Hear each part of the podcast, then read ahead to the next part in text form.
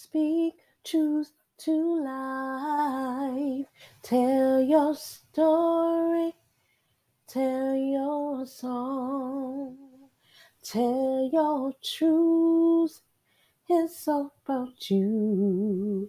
Speak truth to life.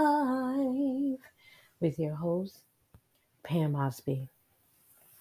So, this is a follow up show to talk about two other aspects of the six year old who shot his teacher. If you recall, a six year old went into the classroom of his teacher, and previous to the incident, he actually brought bullets to the classroom, and the Virginia school was warned that bullets were brought to the classroom, but they downplayed it allegedly, according to uh, news outlets.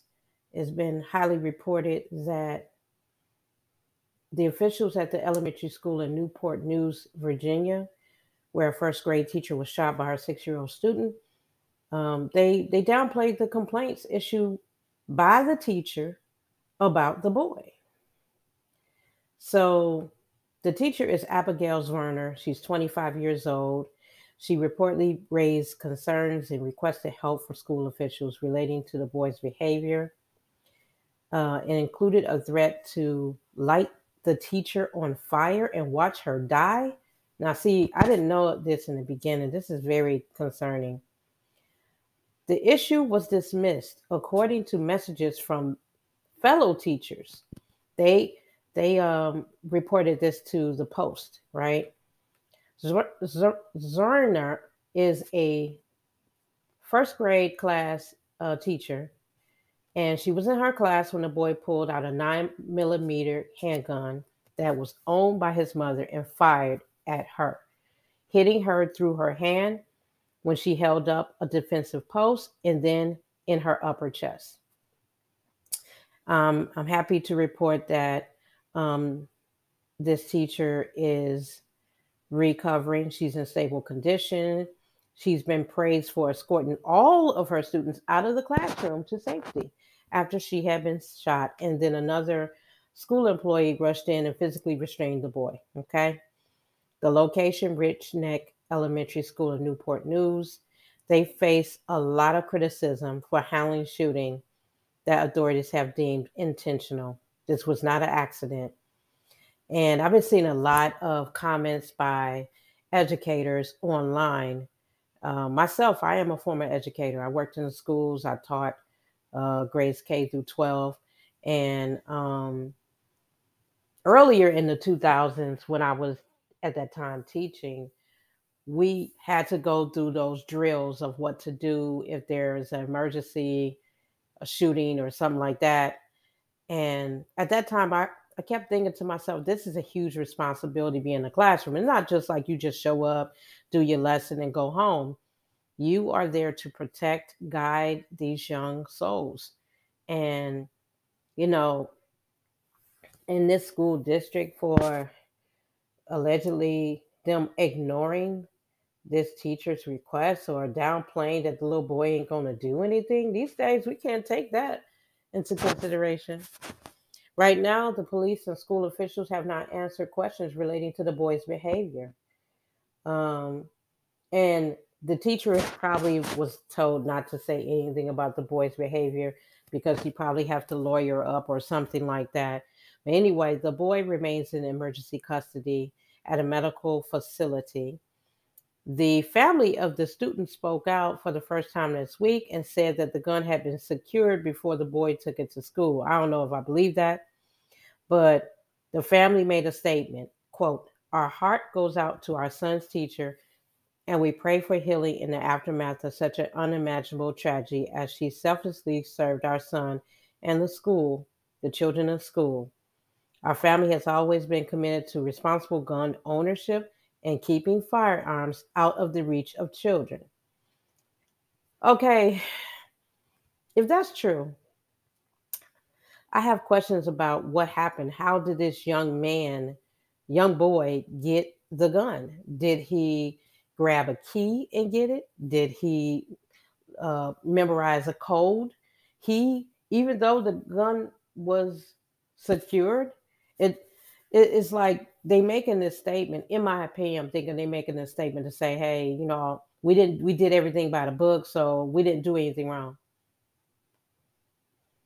It's just very interesting to me. So, another thing that came out was the parents had some kind of um, report where they needed to or some kind of educational plan where they needed to actually be inside the classroom with their son. And I think on a rotational basis, the parents would come in. This specific week, they did not come in. And they're saying now that they're very sorry that that did not occur. So I'm reading comments that people are making. One person, John says, if it was in his care plan to have at least one parent with him during class, and parent could not be there, he should not have been there. Again, to me, that lays on the school's responsibilities. They didn't even go by the plan that they were supposed to go by. Another uh, reader says the parent should be charged with accessory to the crime of assault with a deadly weapon. Others are saying no, the gun was not secured. Quote, another uh, reader says his parents should be incarcerated because he definitely learned hatred like that at home. Now, I don't know if he learned hatred at home. I don't know what his uh, does he has a mental health issue? What issue does he have that made it in his mind to say that he wants to burn and, and murder his t- teacher? Like it's so it's it's a little nerve wracking. A lot of educators have said that the educational system has failed this little boy and they also have failed this teacher by not protecting her. I'm glad she is well and I'm going to be looking to see what's happening here with the parents. Are is it going to be a pass for these parents or are they going to get charged with something like the parents did in another case? Um it's interesting, and I'm not blaming the parents, but if you have a gun in your home and it's not secured, or say like it's secured and your child gets it, wh- who's responsible? The young the young person in question is so young that they can't even charge him. So what happens here? Will this teacher go back to her classroom? Will she want to? I mean, it's a lot of questions, and I don't have any answers for this one. But you know, if I get some more updates, because like I said, I'm watching this case, it's it's to me very sad that you know the authorities. I know they're still investigating it. It happened, and now it's a long investigation. But how did the gun get through? Does they? Uh, uh, I'm I'm hearing allegedly that the school did not have any kind of uh, security protocols. Like you could just come into school, they didn't have any uh, those uh, gates that you have to go through. Most of the schools I went to, they had security and they also had metal detectors, and you had to go through those. Now the school has metal detectors. Why didn't y'all have it before? I don't never understood this. Was it a financial reason why the school decided, hey, it wasn't important, it wasn't in the budget? And now you have to wait for a fellow teacher to get almost darn near murdered. Now you want to put metal detectors in there. Very interesting to me. Um, you know, a lot of people are mad about the parents, but we don't know the full picture. No charges have been filed at all in this case, just letting you know. Um, a quote unquote, the prosecutors will make the right decision based on evidence that they have in front of them, whatever. Um, there's a family attorney for the young child, and um, the juvenile court system has opted to treat the boy as a child in need of services, meaning counseling and other related services. But if he's starting off six years old with this, I don't know if the counselors are going to help. It, it seems like there's a lot going on with this child. So they're treating the child for mental health concerns at this point. and they're explaining that the young person has an acute disability and was receiving accommodations and a care plan through the school that included his parents attending school with him, walking him to class each day. Um, since this is not an accidental shooting, shooting, I don't know. There's a lot of anger with the community right now. Parents and other community members question why wasn't more done that could have prevented the shooting. Um, the superintendent said that administrators at the school were alerted their child might have a weapon.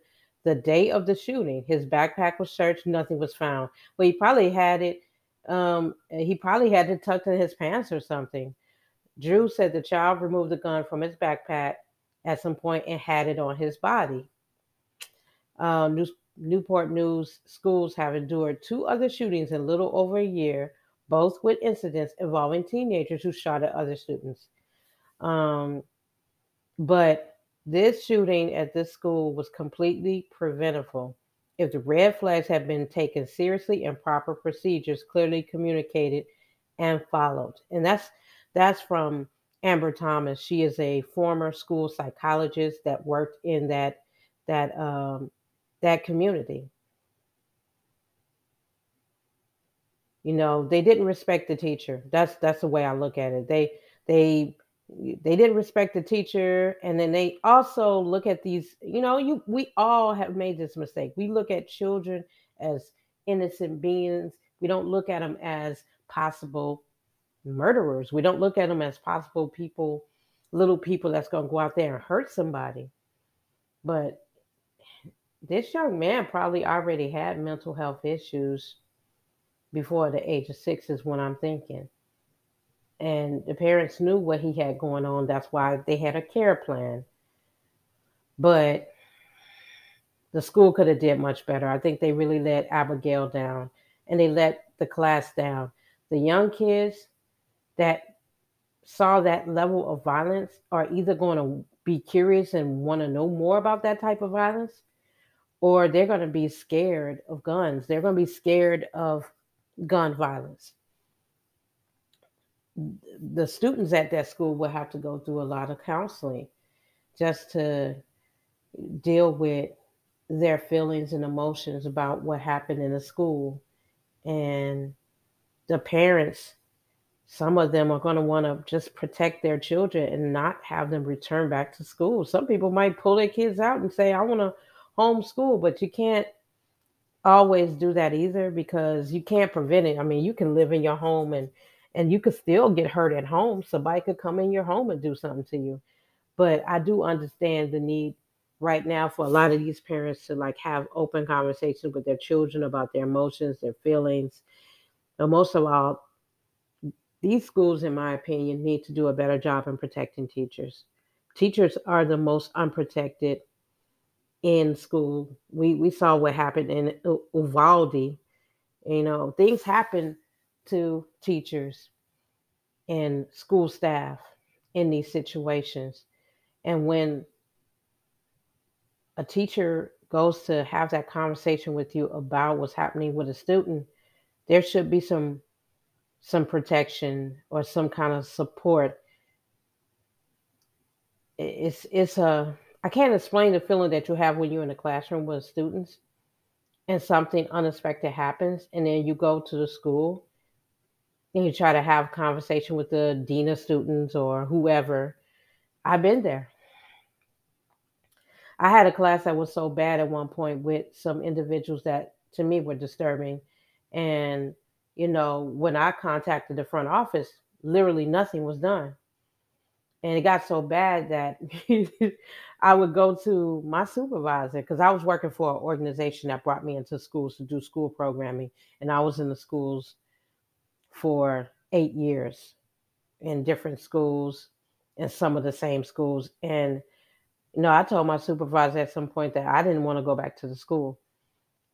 And she was like, No, it's going to get better. I'm like, Yeah, if it doesn't get better, I don't want to come back to the school. And it ended up being my only first year at the school. And after that year, I never went back to that school. In fact, I I I, I didn't go back to that organization.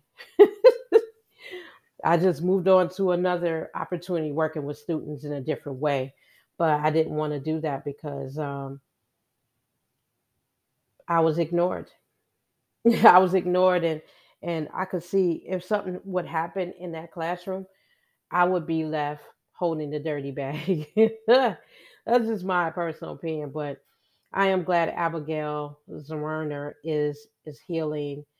I hope this is only a bump in her road. I know she got a long road ahead of healing her heart, her body, and her spirit. She's obviously obviously a great teacher.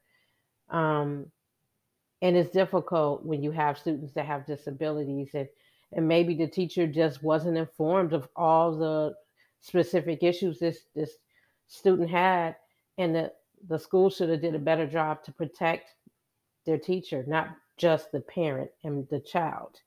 Just my opinion. Well, that's it for now. I will talk to you soon. Be well. Stay true to life and the rest will follow. Peace